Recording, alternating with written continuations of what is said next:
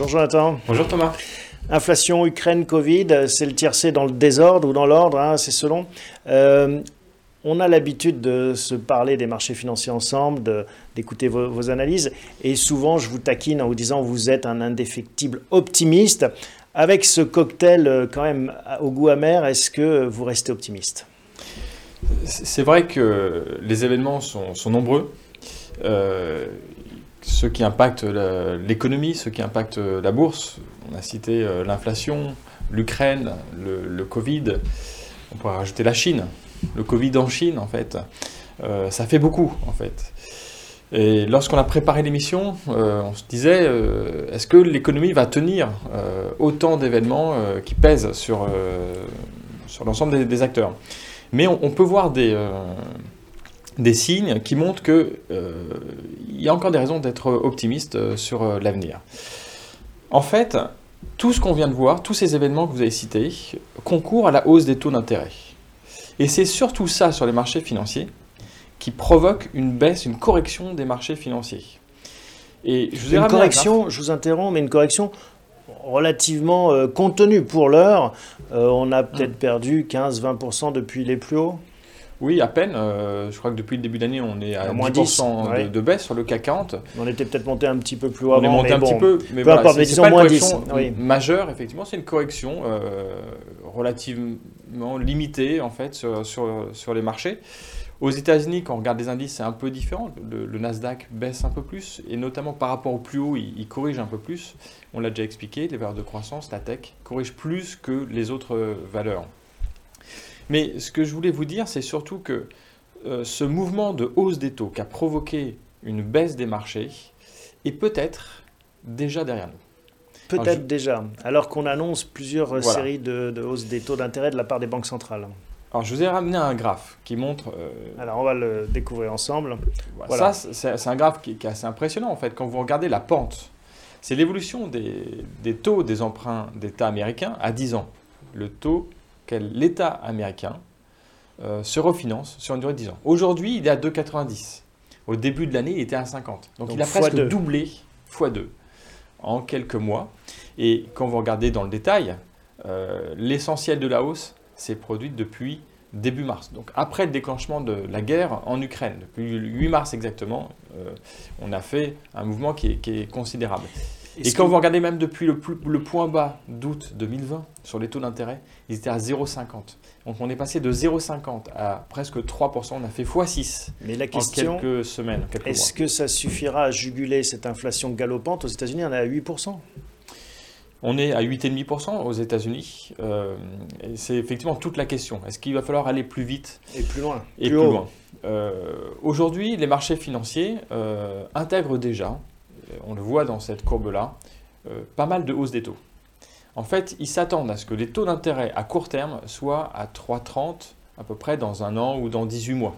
C'est une hausse des taux qui est quand même assez marquée. Euh, et la hausse des taux qu'on vient de voir, c'est une des plus fortes hausses des taux depuis les 30 ou 40 dernières années. Et c'est une période assez longue. D'habitude, la hausse des taux intervient euh, sur une fenêtre assez, assez courte, assez limitée. Là, c'est sur deux ans. Quand je vous disais, le point bas, c'est le 5 euh, mars 2020. Euh, on fait x6 depuis ce, ce moment-là. Ça n'a jamais duré aussi longtemps. Toutes les corrections obligataires qu'on a connues dans les années 80, 90, 2000, 2010, elles n'ont jamais duré aussi longtemps.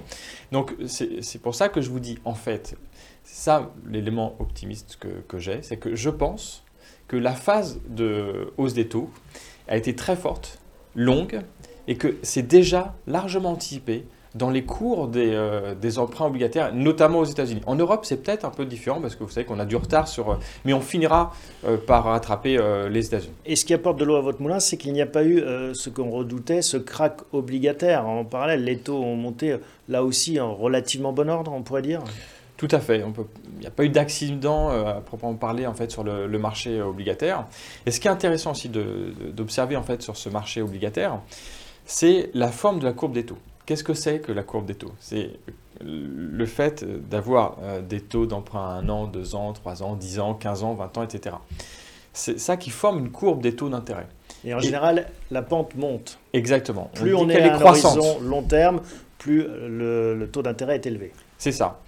Euh, et là, aux États-Unis, elle est euh, flat, elle est à peu près euh, stable. Et il y a même certains endroits de la courbe des taux où elle est décroissante, ce qui arrive très rarement. Et ce que annonce cette courbe inversée, qui n'est pas dans la situation logique, c'est la déflation, selon tous les économistes? C'est-à-dire que c'est signe avant-coureur d'une déflation? D'une déflation. d'une récession. Certains disent plutôt une récession, effectivement. C'est un signe de, de récession. Mais le raisonnement en fait des marchés, c'est de dire, certes, la Fed est déjà en train de monter les taux et elle va continuer à le faire encore pendant 12-18 mois, mais ça va avoir un impact sur l'économie. Et donc, ils anticipent déjà l'étape d'après, qui est la baisse des taux d'intérêt qui va suivre parce que l'économie va ralentir et donc la Fed devra baisser ses, taux d'intérêt. Et tout ça est pricé par les marchés financiers actuellement. Donc c'est là où vous restez optimiste, c'est que vous nous dites ben, peut-être que le, pire est derrière nous, en tout cas qu'on n'est peut-être pas loin du sommet de cette euh, hausse des taux, et que finalement, ben, voilà, on peut continuer euh, euh, finalement dans un monde assez sereinement, dans un monde boursier. En tout cas, en bourse, effectivement, il y a une correction qui est, peut-être limitée, mais qui, existe réellement. Sur certains actifs, elle est plus forte, comme sur la tech américaine, par exemple. Et, peut-être que justement, ce mouvement de correction sur la tech américaine euh, est, déjà derrière nous et que si les taux vont finir par euh, redescendre, alors euh, c'est plutôt favorable pour les actions américaines et notamment les actions de, croissance. Allez, on prend quelques questions qui nous sont parvenues. Michel demande, parlez-nous des ETF qui s'avèrent les plus protecteurs sur le long terme. Alors, protecteurs, on imagine contre la récession, une baisse des marchés peut-être? C'est ça que j'ai envie de répondre en fait à la personne qui a posé la question. il n'y a pas d'actifs qui vous protègent contre tous les scénarios. Donc en fait, vous devez choisir votre scénario, celui qui vous fait le plus peur. Quand on parle de protection, c'est quoi qu'est-ce qui vous fait peur? C'est la hausse de l'inflation, c'est une récession. Et en fonction de ce scénario-là, vous allez choisir l'actif qui vous protégera. Contre l'inflation, on parle, euh, l'or est un, euh, l'immobilier évidemment, les matières premières, euh, effectivement. Contre une récession, les matières premières, ce n'est pas une bonne, protection parce que si vous avez peur de la récession, les matières premières vont baisser et donc ça ne va pas vous protéger. Une autre question euh, de Philippe, remontée des taux en Europe, quelle est votre vision à six mois? On a commencé, Vous avez commencé à, mentionner ça, peut-être un décalage entre Europe et États-Unis sur les taux. Voilà, donc quand je dis qu'on est peut-être sur le pic aux États-Unis, euh, en Europe c'est certainement différent. Il y a un décalage de quelques mois, difficile à chiffrer, est-ce que c'est six mois, neuf mois? Mais peut-être que le pic sera dans les six mois euh, qui viennent. Et alors, une question un peu méchante, mais jusqu'où on peut monter en Europe? Vous avez une idée sur le 10 ans, par exemple bah, français ou... Aujourd'hui, on est à peu près à 25, à 30 euh, sur le 10 ans euh, français. On pourrait aller comme aux États-Unis, aller chercher les 3, 3 et quelques. Hein. je ne pense pas qu'on aille aussi haut en, France qu'aux États-Unis. À mon avis, si on, on atteint les 2%, c'est déjà très bien. Bon, eh ben, on voit que vous restez optimiste et jusqu'à présent, ça vous a donné raison. Ce qui est bien, c'est qu'on se retrouve dans quelques mois pour euh, continuer à, observer ces marchés financiers et voir si votre analyse était juste qu'on souhaite. Merci beaucoup, Jonathan. À bientôt. Merci à vous. On euh, s'intéresse maintenant au contrat d'assurance vie. Quel est l'intérêt d'en détenir plusieurs? On va voir la réponse avec Vincent.